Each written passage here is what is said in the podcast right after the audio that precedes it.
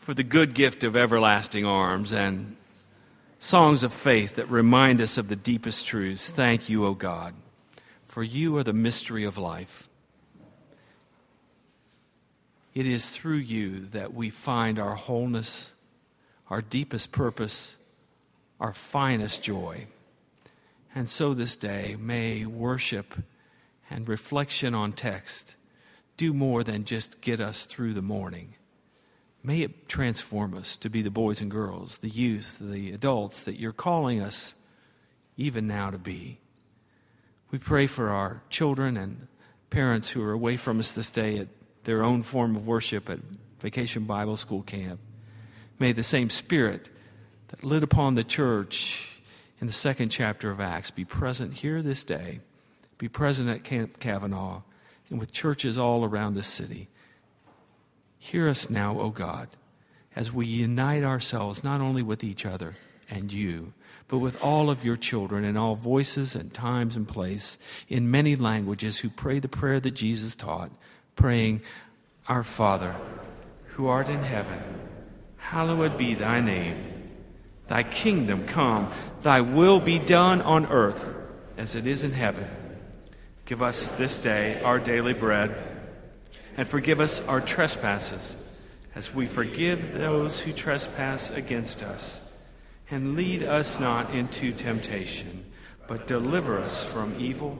For thine is the kingdom, the power, and the glory forever. Amen.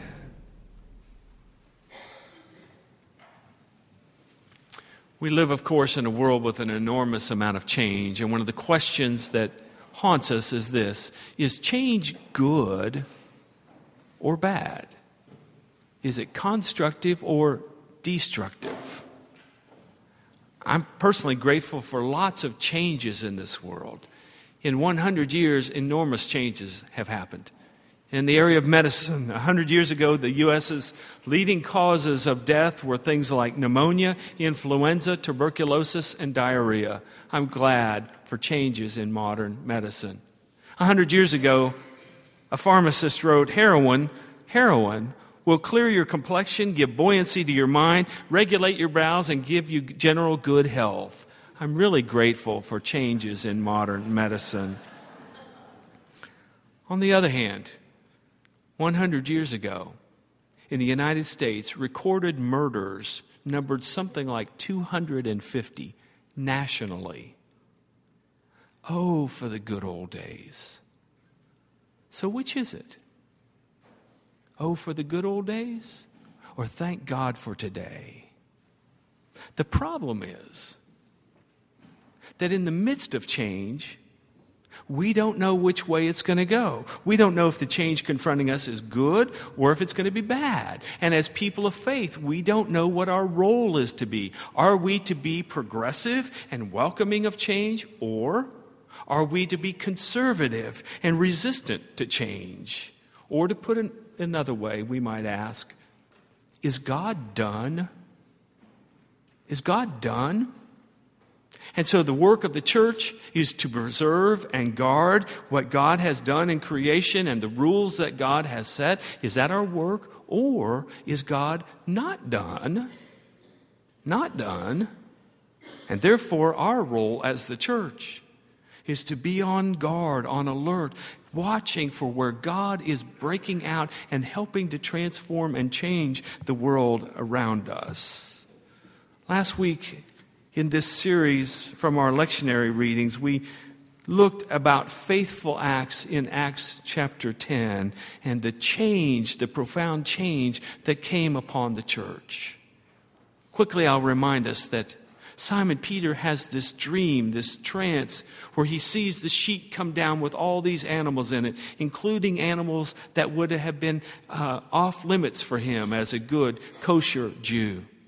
He heard the voice speak to him, saying, Take and eat. And his response was, I would never eat that which was unclean. And the voice replied, Not once, not twice, but three times, What I've called clean, don't you call profane. About that same time in Acts 10, the man named Cornelius, a Gentile, an Italian soldier, has a dream. to make connection with a man named Peter. So when the two of them meet, and Peter tells Cornelius, this person searching for God, about the revelation and the transformation of God revealed in Jesus, Cornelius says, I'm in. I want it. And the Spirit of God that lit on the, on, on the disciples in Acts chapter 2 now come to Cornelius. And Simon Peter says, I now perceive that God shows no partiality, none. But in every nation, anyone who fears God and does what is right is pleasing to God. It's a major game changer for the church. It's a great moment for duh. If it wasn't for that moment, we wouldn't be here, for most of us aren't Jewish. But with every good thing, it seems, comes conflict. Acts 10 is followed by Acts chapter 11, which begins this way. Now, the apostles and the believers who were in Judea heard that the Gentiles had also accepted the word of the Lord. So when Peter went up to Jerusalem, the circumcised believers criticized him, saying, Why did you go to the uncircumcised men and eat with them? What are you doing? You hear the criticism, you hear the annoyance, you hear the sense of being offended that these Jewish Christians from Jerusalem had. They weren't privy to Simon Peter's vision. In fact, they didn't even know this was up for discussion. They didn't know that there was a possibility that we were going to consider inviting non Jewish people to come and be part of our movement. Peter, why this unilateral act? Why not discuss it together and vote? We feel excluded. In fact, it feels like you don't trust us. And as I asked last week, does this feel familiar to us here at Highland? For the reality is that change is messy. Messy. Bill Wilson was with us a few weeks ago from the Center for Healthy Churches. He reminded us health is messy. Health is messy. A healthy, functioning human body is messy. It includes many bodily functions that aren't spoken of in polite pulpits. And the same is true with the church, the body of Christ, including this church, Highland Baptist Church. We've been messy lately.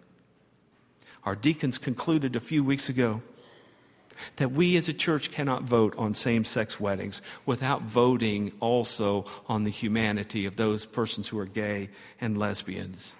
They concluded, they realized that if all of us are equal in the eyes of God and all are welcome in this church, then we all have equal responsibilities and equal rights. Good people, loving people, people who were supportive of gay and lesbian persons were annoyed by this decision. They were offended because it felt to them like we didn't trust them with the decision. Why didn't we get to discuss it? Why didn't we get to vote on it? We weren't privy to the conversations you all were having. In fact, we didn't even know this was up for consideration, they said, and they're right. They're right. They felt excluded and mistrusted. The only difference between this story, our story, and the story from Acts chapter 11 is that many of you got information about the conclusion the deacons reached via social media, and that felt even worse. These aren't mean spirited people in our community who have these feelings.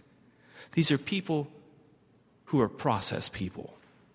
They like to do things decently in order. They understand that life can't be carefree, that we need to think about things and process things.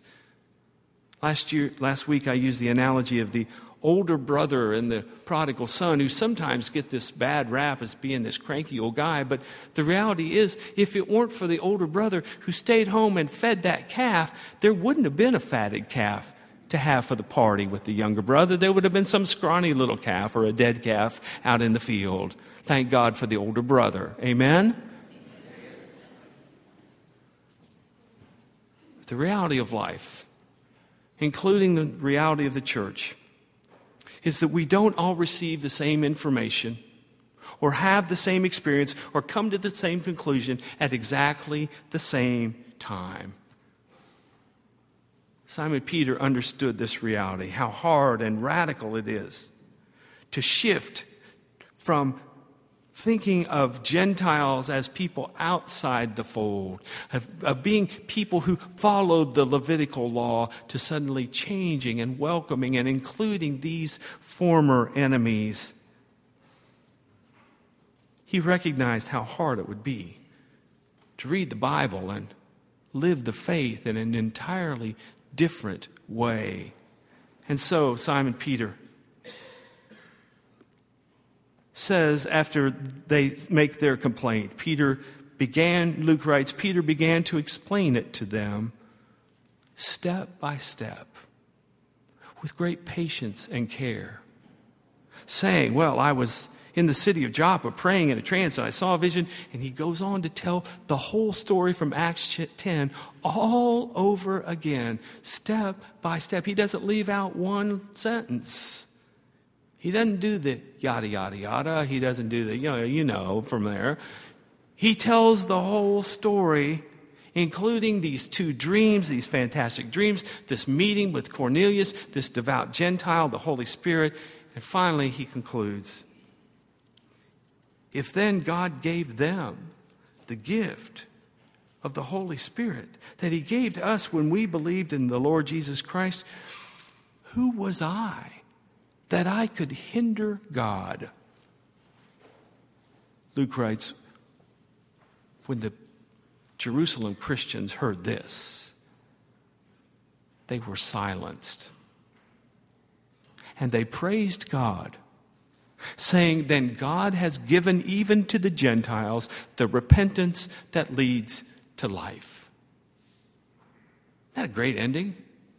No wonder Simon Peter's the first pope of the church. I mean, you talk about a miracle. He tells them something and they're silenced and all of a sudden they agree. That, isn't that sort of like turning the water into wine or, you know, parting the waters in the Red Sea? That's a pretty big deal. Perhaps the Jerusalem church did get it and they did mature like that in an instant and, and change their mind and they didn't continue to argument, argue. We might conclude that if, if we didn't read the rest of the book of Acts, where all is not well, where there are conflicts and divisions. James is killed, Simon Peter's put back in prison. There are problems in the region of Tyre and Sidon. Saul and Barnabas are hassled by this magician named Bar Jesus. There's jealousy among the Jews in Antioch and Iconium. And so, four chapters later, just four chapters later, in Acts chapter 15, there's conflict again with the Gentiles. Then certain individuals who came down from Judea and were teaching the brothers, saying, Unless you are circumcised according to the custom of Moses, you can't be saved.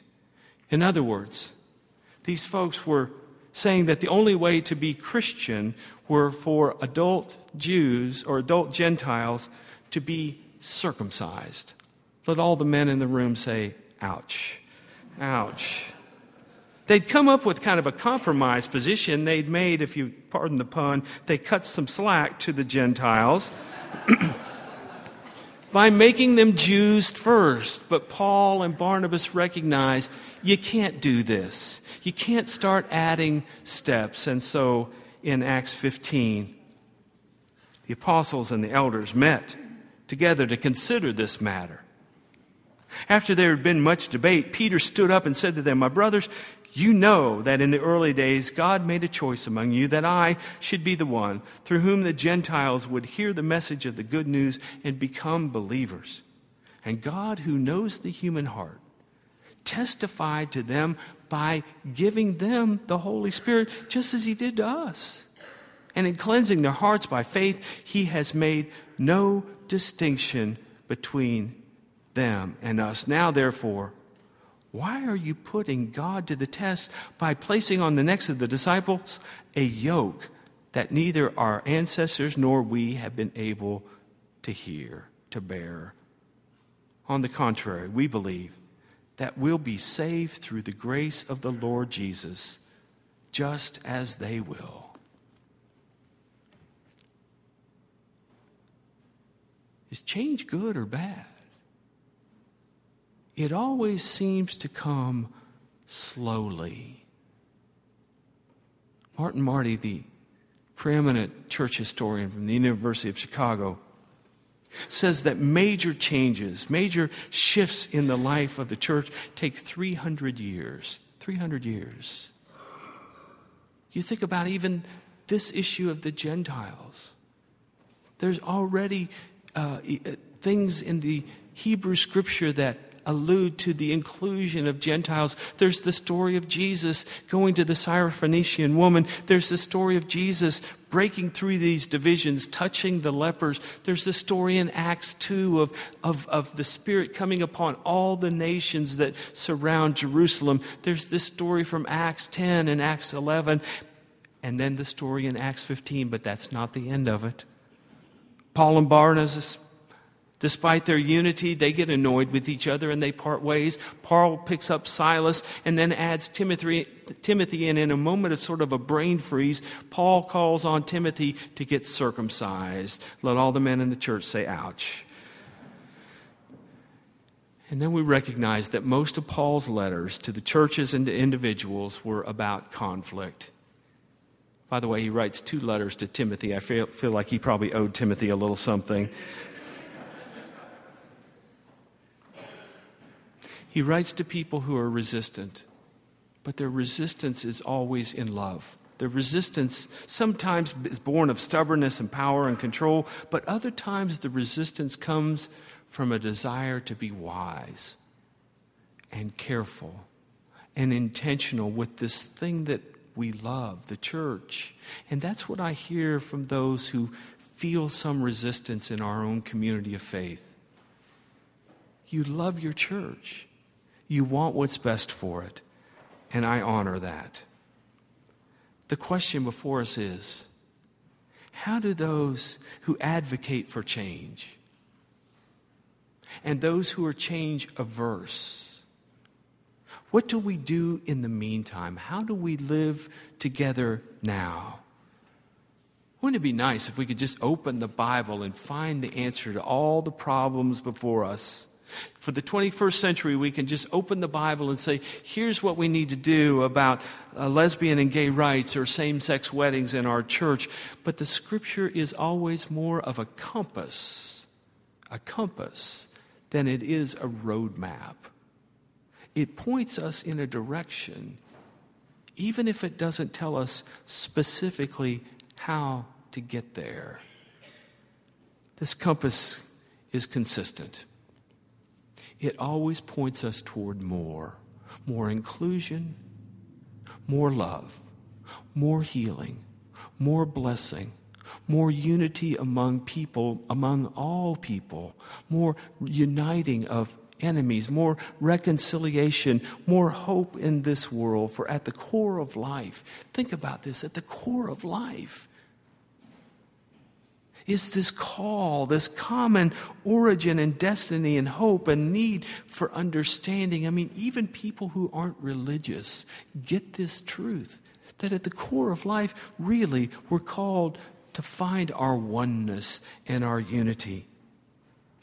While issues like same sex marriage can seem important, what is even more foundational, what's at the center of who we are as a church, is this radical call to experience and embody this love of God revealed in Jesus and to make it flesh in this world, a world that's based on fear and greed and everyone taking care of his, his own self or herself. To recognize that we need each other. We need each other. Even and maybe especially in our differences.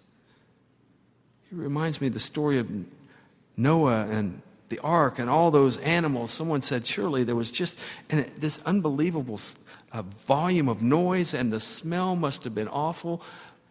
But the alternative was worse. Outside the ark was a storm and a flood and death. Inside the, the ark, there might have been smell and there might have been noise, but there was also life inside this community, there's life. There's life if we'll stay together. A church that's really living into its call focuses bravely and with unrelenting courage on its mission to be and embody this love of God revealed in Christ, to not be deterred or divided or demoralized by all of our different understandings. I got to see a glimpse of this just this week as I spent some days at our Passport Youth Camp with our kids.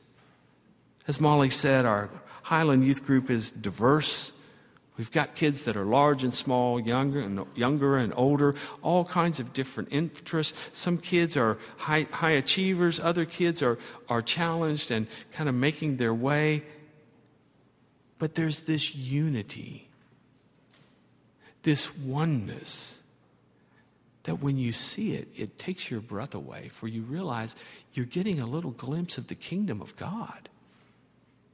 This is what God desires.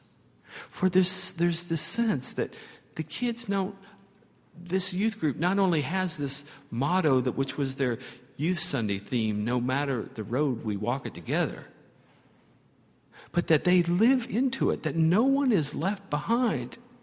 They can add in kids from inner city Miami, kids from the hood, they can add them, and you know what? They're still one.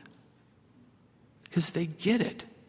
They get that differences aren't as important as what brings us together. That we need each other to embody Christ and to live out Christ. These kids aren't talking about Bible, carrying around Bibles just to, as, as symbol. They're carrying around Christ in their hearts and living it out. And you see it. You see it. You see it when one of them triumphs, they, they all triumph. When one of them cries, they're all hurt. When one of them dances, they all dance. And when, you can be at a dance doing the electric slide and you can look up and you see Jesus.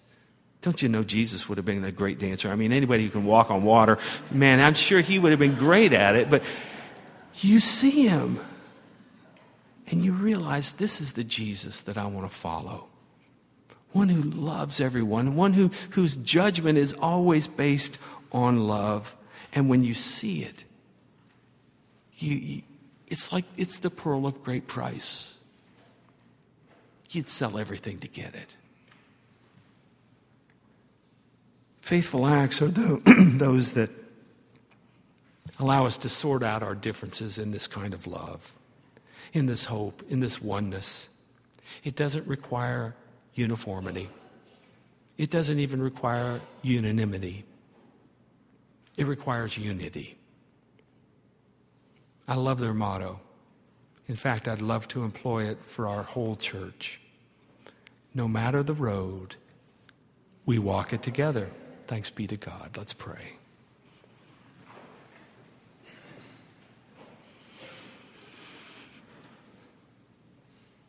Ever changing ever present God. You are the mystery of life that calls the world forward, and especially your church, to bear the love, to instill the hope, to call for unity among all your people so that we might live more wisely and maturely and wholly. In Jesus Christ, make us one now so that we might be faithful in all that we are and do to your glory, now and forever. Amen. And so, our hymn today, chosen not only because of its meaning, but as an invitation to you and me to be bound together in Christ. Uh, we recognize that our youth, for all of their many virtues, don't know this song. Many of us sang this song at the end of testy church business meetings or at the end of a Sunday night service.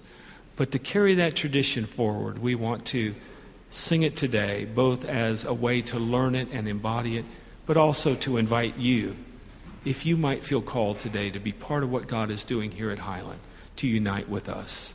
Let's stand together. The hymn is number 267.